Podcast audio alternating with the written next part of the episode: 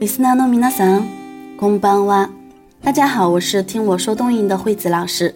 Kiko des，经常有年轻又单身的女性朋友跟我说，毕业了以后除了上班会跟别人接触以外，大多数时间都是自己跟自己相处，而且不是刷微博啊，就是看电视剧，愈发觉得自己快成为 h i m 寂 o n 娜了。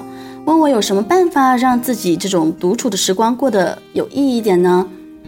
说实在的，我还蛮羡慕她的。为什么羡慕？听完这一期的分享，你就知道了。这一期我想为大家带来一篇来自日本昭和大学教授 Bando Mariko 的《幸せの撒火》中的文章节选。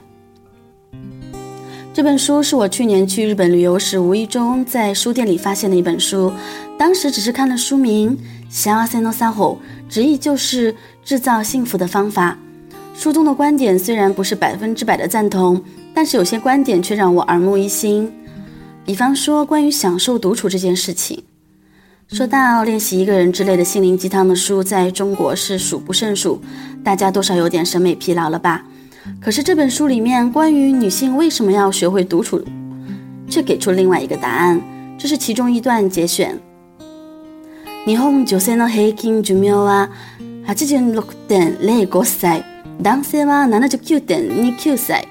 結婚年齢の男女差は2か3歳です。ということは結婚したとしても女性が夫が亡くなった後平均10年近くお一人様になるわけです。その上結婚したところで3組に1組は離婚しています。让我们来看看日本的这个数据统计。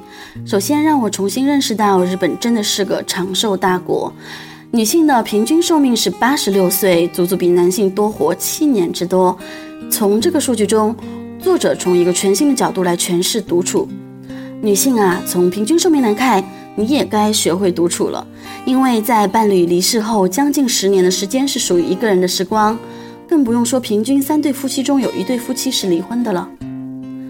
嗯，这个观点真的让我重新去思考，女性学会享受独处这件事情，真的不是为了消除无聊时光这么简单，而是对自己人生负责任的一种必备技能了。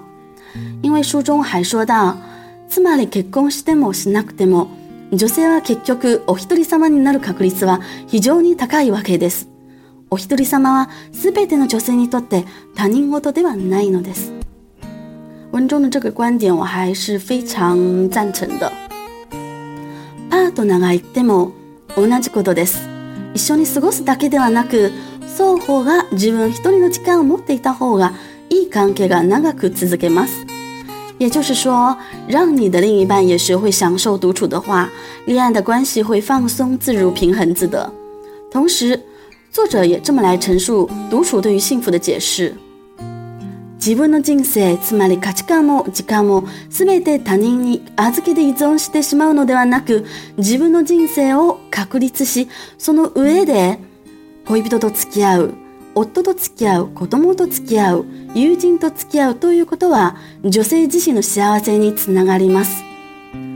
其实惠子老师也在学习让独处的时光充满幸福的感觉。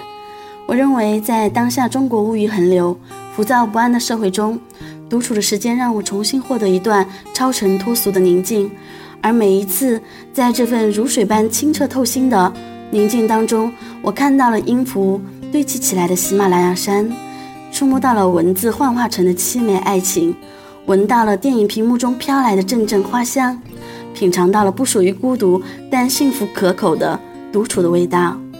希望你也和我一样，能品尝到这份独处的幸福。